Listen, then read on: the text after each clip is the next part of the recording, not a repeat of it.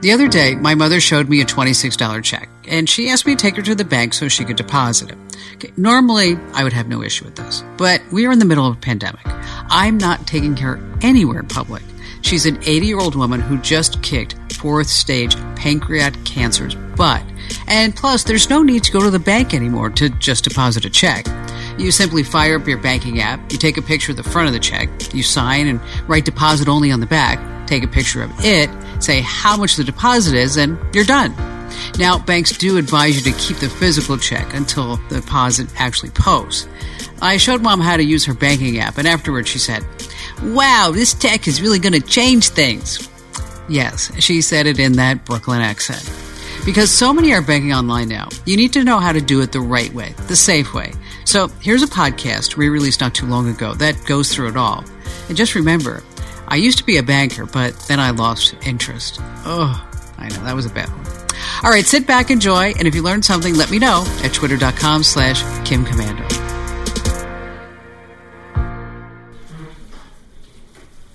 Online banking. It's so simple, right from the comfort of your own phone. But don't get too comfortable. Just because it's super convenient doesn't mean that it's safe. In a bank lobby, there's usually a security guard watching over your money. But there's no security guard online. And the days of bank robbers with those masks and guns, they're long gone. Now it's the days of scammers and hackers and data miners. And they're just sitting and waiting to ambush you digitally as soon as you log into your bank account. You've probably used online banking before, and it does seem safe, but it only takes one hacker, one time, to change all that. So, how can you prevent someone from stealing your sensitive information? Well, for starters, you need to be your own security guard. Well, better make that an armed security guard. This is really serious stuff. So, for this podcast, I went way outside the box and I found an expert guest, a gentleman by the name of Siraj Raval. Siraj is a decentralized application developer. He's a guy who builds platforms from the ground up. He's a little younger, he's a little out there. He's one of those genius types who's completely at home both in the physical and the digital world. He's written this book called Decentralized Applications Harnessing Bitcoin's Blockchain Technology. Perhaps you've heard of the app called Meetup. Our very own Mike James, you know, we always tease him because he's single after all these years. Well, 54 years to be exact. Or maybe it's 56, I'm not sure. But he likes to use Meetup to meet his girlfriends. Meetup is just one of the apps that Siraj helped develop, along with a total variety of open source platforms. And get this aside from everything else, I guess you'd say in his spare time, he's the director of the School of Artificial Intelligence. That's one of the fastest AI communities in the entire world. He actually teaches people how to build their own AI through a course that he calls the Math of Intelligence. It's all about deep mathematical concepts of machine learning. So you can imagine using the words like ambitious, busy, it doesn't really describe him.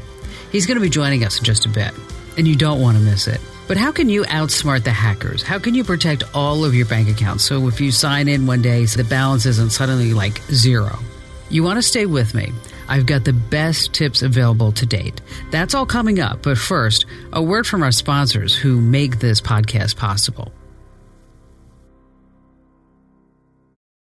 Okay, we're going to talk about the steps that you need to take to protect your online accounts. I'm going to go through these really quickly because if you're a regular Kim Komando Show listener, you visit komando.com, you may be familiar with all this. But let's start at the tippy top. Number one, use encrypted websites. When you bank online, you want to make sure that the URL address begins with that HTTPS. Do you know what that stands for? A lot of people don't. Okay, so here's what it is. Hypertext Transfer Protocol Secure. All right, it's kind of like the old HTTP, but it has these superpowers. Those superpowers are encryption. It's like covering your digital tracks so nobody can follow you into the bank. Nobody can guess your ATM number just by seeing where you punch the numbers. It's kind of like locking all the doors behind you. Encrypted sites convert your online data into this string of unreadable characters so that the intended recipient, in this case your bank, is the only one who has the key to actually translate it all. So if a hacker tries to steal your data, they're going to have a really tough time because it's encrypted. Now, another way to tell if a website's protected is to look for the padlock symbol at the beginning of the web address bar. If there's an exclamation point or anything else up there, you better examine the site before doing anything. It could be perfectly safe, but your browser isn't as convinced as you are. Speaking of browsers, number two.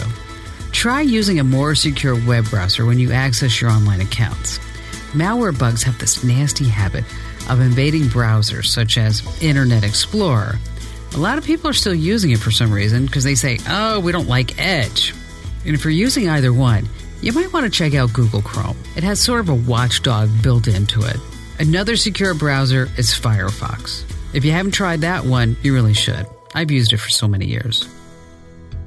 Tip number three is really important. If you're using public Wi Fi to do anything financially related, a hacker can intercept the data that you send. Public Wi Fi is inherently an unsecure network. Anyone can log in with a password, say from a coffee shop.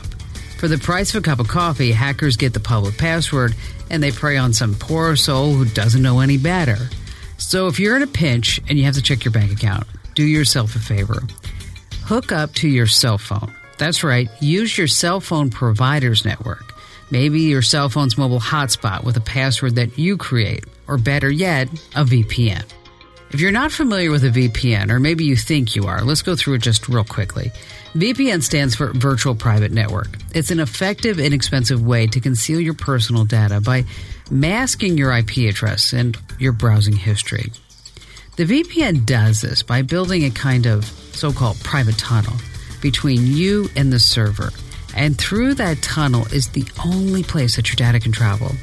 It never actually touches your home computer. So, say you live in Colorado, where it's nice and cool, and you work for a company that's blazing hot in Arizona, and we're not talking just about the temperature. You could probably use that company's VPN. The sensitive data is protected by the company's server, and therefore it won't be lost if you get hacked or your hard drive crashes. It gets kind of techy and complicated, but it's still really cool and user friendly. Still, if you're on a private network of any kind, it's always best to set up a secure password because you do need that extra safety measure. Another prevention against data loss is something called TFA. Yes, those of us in geekdom and in computer technology, we like to shorten everything up to those three letter acronyms. TFA stands for, drumroll please, two factor authentication. That's right. It's also known as multi factor, so you might have somebody reference that. You probably saw this already. With TFA, you authenticate your identity not only with your username and password, but another piece of information, like maybe a passcode that the company texts to your phone. And speaking of passwords, how many of you remember this moment on The Simpsons where a student hacks into the school's computer system and totally crashes it? You're not supposed to be able to get outside our network. You shouldn't have made your password password. What was the name of the street I grew up on? Password Drive. Okay, I was just trying to lighten things up. But people make a lot of mistakes when it comes to setting passwords. Mistakes cost them millions of dollars sometimes. So if you've got this super old password that you set back in the day, you want to change it. What was considered a strong password five, seven, ten years ago is probably medium strength or even weak by today's standards.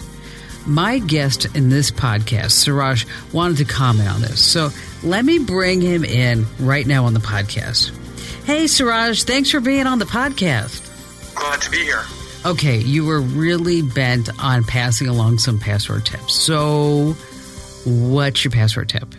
My first tip is to not have the same password for all of the accounts that you use. If one of them gets compromised, all of your social media is compromised. So um, I would have a separate password for all of your accounts. Um, I would save all of that in one kind of file that is itself password encrypted.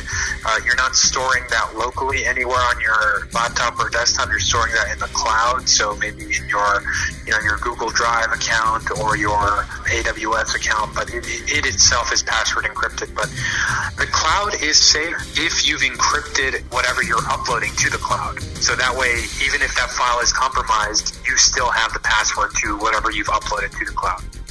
All right, it's probably time to update your passwords. Now, another type of multi factor authentication is the fingerprint question your mother's maiden name, the name of your first pet. Which of these addresses is most familiar to you?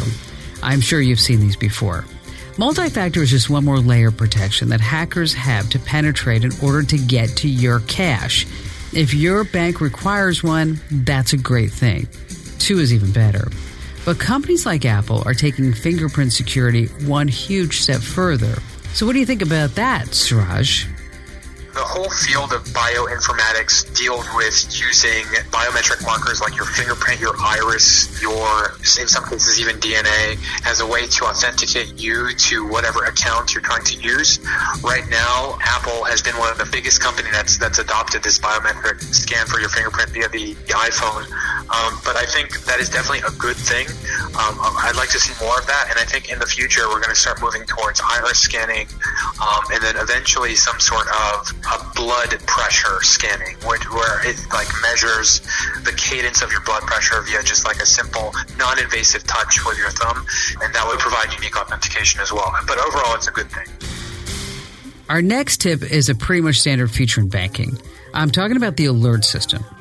Banks are totally willing to send you a warning any single time there's a suspicious activity on your account. You can usually set your own level of suspicion, and your bank will alert you. I know, sometimes these alerts, it just feels like noise, it's clutter, and you may be tempted to ignore them. But just glance over them before you actually trash them. Remember, it only takes one small fraudulent transaction to open the floodgates. And let me tell you how. Stefanina Foreman is a financial specialist with the U.S. Navy. She told us how a $1 charge can allow an online thief to go on a major shopping spree at your expense. The new thing with the hackers is when they scam your information, they'll send a charge through for under a dollar. A lot of people may see that on their statement and just disregard it or blow it off. What happens is once that charge goes through, it tells them that the account is open and active, and then they begin to make other purchases, large dollar amount purchases. Now, there are some people who never worry about a breach. They figure, hey, I'll get an alert if there's this weird activity on my account.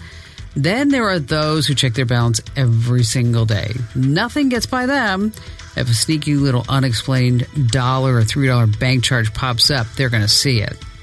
Now, in reality, we're all busy. So, at least once a week, just check your statements. And using your own two eyes is still the best way to check for any fraudulent transactions on your accounts. Now, some of you have moved from cards and banks to Bitcoin, Ethereum, and other forms of cryptocurrency. I actually wrote a book about this. You can find it over at shop.komando.com if you're interested. But let's talk to Siraj again. Siraj, do you really think that Bitcoin is, I guess you'd say, safe? Right now, I wouldn't call blockchain technology safe. I wouldn't use the word safe to describe it. I would use the word volatile, high risk investment. I'd use the phrase the ability to have a bank account if you cannot have a bank account otherwise. That's that, that's what's given to you, right? So I'm talking about these developed countries like you know Kenya, developing countries like Kenya and India. If if you don't feel like you can trust your local bank authorities with your money, Bitcoin allows you to open a bank account in a way that doesn't require a bunch of paperwork. You know, you just open a bank account and it's on your phone. So in terms of safe, it's safer than a corrupt bank, but it is not safer than say a very well established bank like JP Morgan Chase or ING, etc. But yeah, security as a service is something that a bank provides. And right now, the closest thing that the blockchain world has to that is I also checked in with a world renowned technologist and one of the most respected experts in Bitcoin. Coming up, we're going to tell you what to watch out for and how to stay protected.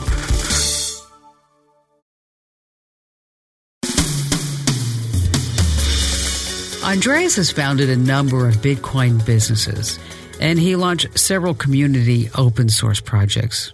He has his own podcast. It's called Let's Talk Bitcoin, as you might expect. He's got a couple of books, Mastering Bitcoin, The Internet of Money. He was actually a guest on one of my Bitcoin podcasts before. So, Andreas, explain how you use cryptocurrency in a transaction. Since 2013, the maximum amount of time I have left currency, crypto or fiat, on an exchange is 15 minutes. I transact weekly, sometimes more often.